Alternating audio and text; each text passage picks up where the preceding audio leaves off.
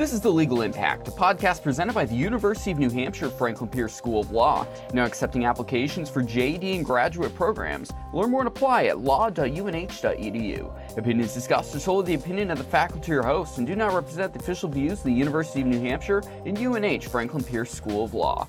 I'm your host, AJ Kierstead, and today I'm joined by Professor John Greabe, Director of the Warren B. Rudman Center for Justice Leadership and Public Service. Learn more about the center at law.unh.edu slash Rudman. Welcome back to the show. It's been a few months. It has. It's nice to be back. Nice to see AJ. All right, so we have possibly two topics we're going to hit in this episode. Let's start off with one that's really caught a ton of headlines in the last couple of months, and that is U.S. Supreme Court Justice Clarence Thomas has been embroiled in some controversy again, but this time related to him personally, with regards to his relationship with Harlan Crow, and there's all sorts of.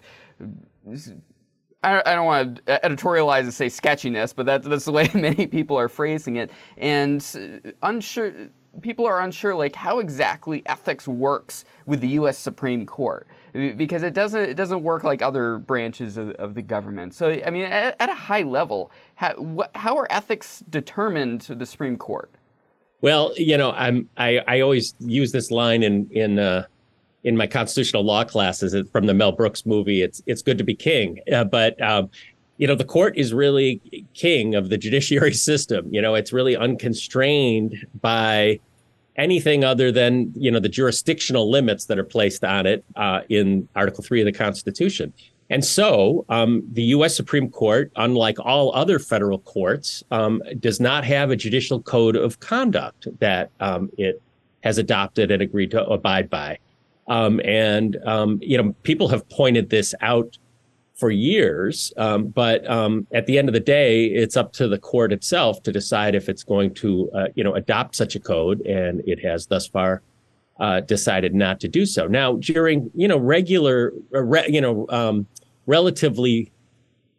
I don't know what the what peaceful isn't the right word. You know, during during more tranquil times, um, it's not the sort of thing that draws a lot of attention. Um, but you know, you sort of couple the times that we're in right now, which are so partisan, and where the court is is undeniably being um, very, very aggressive um, in changing American constitutional law. You, you, know, you combine that with the lack of an ethics code and um, you know the um, uh, the, the, the uh, limited nature of the disclosures in particular, uh, because there are, I mean, the you know Supreme Court justices are still uh, obliged to fill out um, you know di- disclosures uh, that other federal that you know when I was a federal employee I had to fill it out every year too. Um, but you combine it with um, you know sort of a limited understanding of what they need to disclose on the, those disclosure forms, and it's going to draw attention, and that's what's happened right now. And and you know not just with Justice Thomas, but um, there have actually been a lot of stories in the last few weeks about other justices too. But Justice Thomas. Um, I mean, the scope of what ha- has been undisclosed um, is really quite uh, something when it comes to Justice Thomas and his relationship with this uh, billionaire Harlan Crow. And uh, um, Harlan Crow has funded uh, causes near and dear to the hearts of um, you know those on the far right who are are cheering on um, you know the the rulings that that Justice Thomas and Justice Alito and a couple of the other members of the court are are sort of championing, and it's um, it's a recipe for controversy. Now, in in when you look at the ethics or the code of conduct that, that the Supreme Court has, I mean, we always talk about the checks and balances between the three different branches of the federal government. They're they're able to interact with each other to kind of make sure things are, in theory, kept kept level. Obviously, fluctuates over who who, who runs what and what decade you're in and what's going on in in, in uh, various aspects of the world. But uh, how what is the check on the Supreme Court with regards to the other two branches that might have some form of interaction with this? Well, you know, the, the constitutional check, the power that uh, Congress holds over the Supreme Court is, well, there, I guess you could, the, the, most direct one is the impeachment and removal power. So federal, you know, federal judges, uh, once they have their commission, uh, serve, uh, you know, they have life tenure, um, and they can only be removed from office through the process of impeachment by the House of Representatives and then conviction in the Senate by two thirds of the Senate. Um, and wow. so that's and that's, that's intense. High, yeah, I mean that's that's just not going to happen. Um, there are also, um, I mean, you know, theoretically, Congress could uh, limit the jurisdiction of the Supreme Court and federal courts. Congress does have a lot of control uh, over jurisdictions, so Congress could, in theory, um, write the court out of certain doctrinal areas. Although, you know, that's actually a highly contested sort of theoretical debate. It's not something that Congress has done.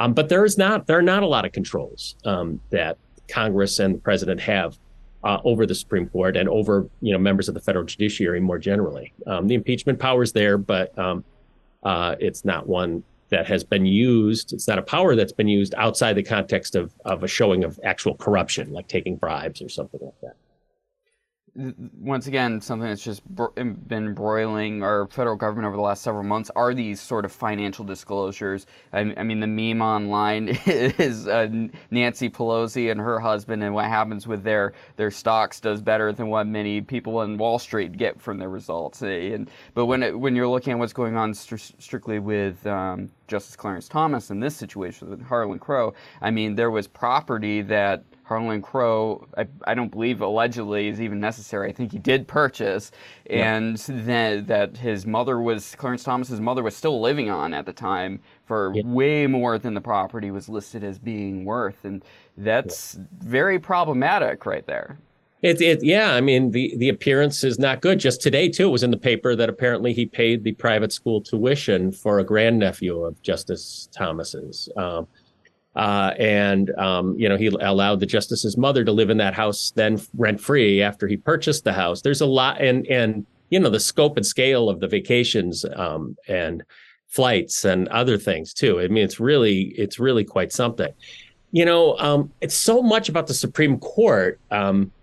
It you know involves norms. You know, really on like norms that that you you hope that the court will uh, be attentive to because um, uh, there are no enforcement mechanisms or little in the way of enforcement uh, mechanisms. But you know, the court, the court in Marbury versus Madison grabbed quite a power for itself. It grabbed the power to be, you know, the final word on the meaning of our Constitution um, in a in a society that identifies as a democratic republic. So you know, these nine people. Uh, in in robes in Washington D.C. have an astonishing amount of power. Um, and uh, and but it, you know one of the lessons of history is that that the court gets that it needs to act with discretion and that it needs to be mindful of optics in its you know so that when it exercises that power um, its rulings will continue to be respected um, i mean it says we are a law court we are not an arena where partisan politics plays out but at the end of the day, when the Supreme Court makes a decision, it doesn't have the power, uh, it doesn't have any way to go enforce that decision. Uh, it doesn't have the power of the purse. Um, and so the court has long been thought to recognize the need to sort of reinforce the view that it's a law court, that what happens there is law. It's not just our politics. And that idea has been put to the test recently, for, you know, fairly or not. I'm, I'm not saying, you know, I'm not taking a position on that, but you know, the leaking of the Dobbs opinion, and then you know, and then the Dobbs opinion itself overturning, you know, a precedent that um, is obviously, you know, one of the most one of the most uh, well-known precedents, right, in American constitutional law. Um, what the court has done, it's clearly, I, I, well, I think it's pretty clearly going to to hold that affirmative action is unconstitutional later this term. I just took a, a, case earlier this week where it's going to transform the law of administrative agencies. Now, these can all, you know, depending on one's perspective and what one believes about how power ought to be exercised, these these may all be great developments. But the fact is, not everybody sees it that way. Yeah. And there's always going to be a huge segment of the public that is going to be um, eyeing the court with skepticism when it's changing the law like this. And when the justices act in a personal manner that seems to say, we don't care what you think, um, you know, that can be problematic. You know, if if at the end of the day, uh, the court wants to be seen as an institution whose judgment should be respected regardless of whether or not one agrees with them. Um, so that's that's. Uh, I, I don't think the court has done a very good job of that. You know, I I worked. Um, I don't mean to go on so long, but um, you know, I worked for 17 years in the federal courts. I worked for three judges who were appointed by Republican presidents, and I worked for three judges who were appointed by Democratic presidents. And I used to tell people all the time, because there's always cynicism about government, of course, right?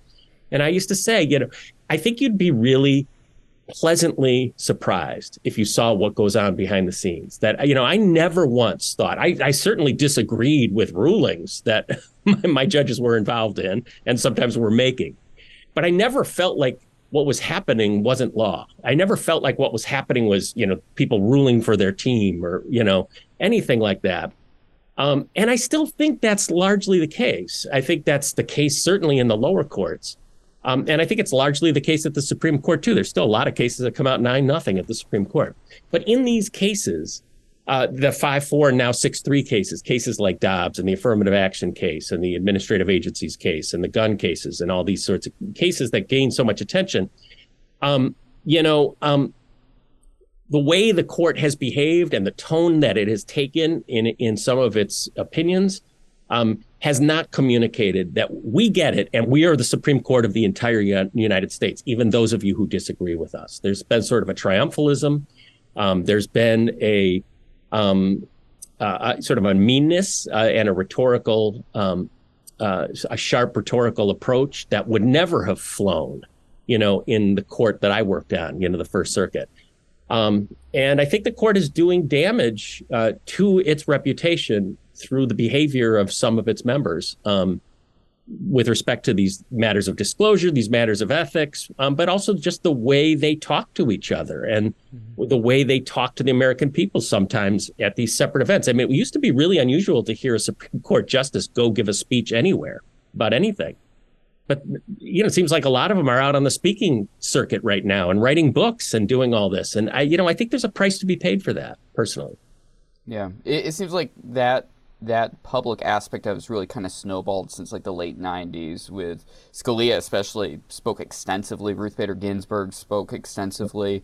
Um, and it, I mean how much do you think it might have to do that the Supreme Court's kind of green ultimately when it comes to being in this this federal position like we have new just new justices that were put in place in a very polarized time that have not had that much. They've only been on the court like a couple of years ultimately at this point, and they haven't necessarily had the um, the kind of calm, calm background of, of the, the cultural climate to kind of settle in. That's a really interesting question. You know, usually the question is, aren't they too old? But you're you're saying maybe the court's too young, or maybe the, you know we have too many new members. There has been a huge amount of turnover. There's no doubt about that. Um, and the recent turnover has all been of course painful right you know i mean since justice scalia's death we had the you know we had the merrick Gar- garland nomination not go anywhere and then uh, justice kavanaugh was nominated and and those hearings of course you know devolved into matters that you know go far beyond you know what kind of justice justice kavanaugh was going to be um, and then um, you know when justice ginsburg died of course the confirmation of justice uh, Coney Barrett was was rushed through, seemingly in contradiction to some of the statements that were made, you know, when um, when Merrick Garland's nomination was pending, and so it's you know all of that. I think you're absolutely right. All of that informs, um,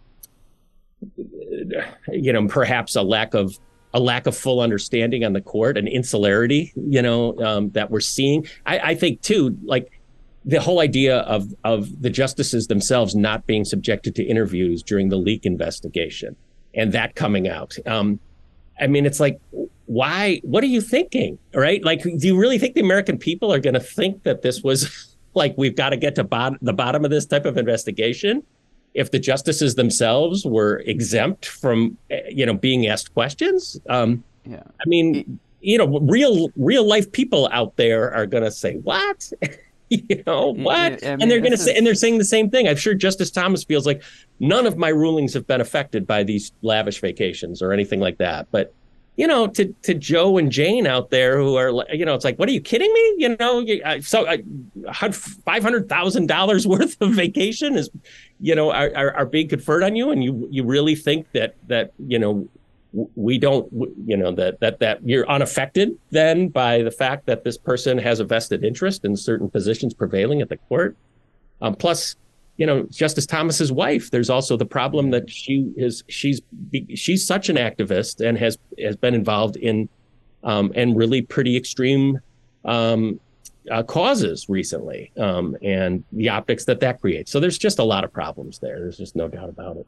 And a program that the Warren B. Rudman Center also has regularly is their Justice and Journalism series, which I mean I think the impact of journalism on what's been going on with the courts the last 10 plus years also kind of is important, especially with some of the controversies that are being addressed. I mean, something that was another ethical dilemma as like for, for me personally with, with, from a journalistic standpoint is Nina Totenberg and Ruth Bader Ginsburg with their extraordinarily close relationship which right. to me seemed like an ethical issue inherently because the just like with politicians journalists in theory should be not necessarily combative, but at least being another check outside of government on what's going on with the courts, and that wasn't seen. And we're seeing the same things at least to me on the face of it, we're seeing that with the leak of the uh, Dobbs decision, not much interest in, in, the world of the mainstream media, um, in, which is concerning many people on the right side of the aisle.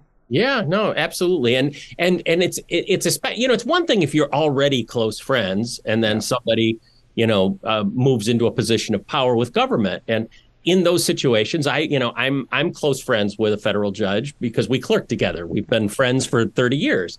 Um, if I were to appear in a case, uh, this judge would recuse herself, you know, and um, I, I, am on her recusal list. And so, um, um, you know, nobody nobody would say we shouldn't continue to be friends, but you know, there's an awareness of the optics, uh, and like you like you say, um, but but it, it's even more troublesome when these friendships emerge after these people have become members of the court because it's you know it's it's very hard again for sort of everyday Americans to avoid the conclusion that you know, this isn't just about friendship. Um, this is about access and this is about power. Um, and to many people, um, that feels corrupt.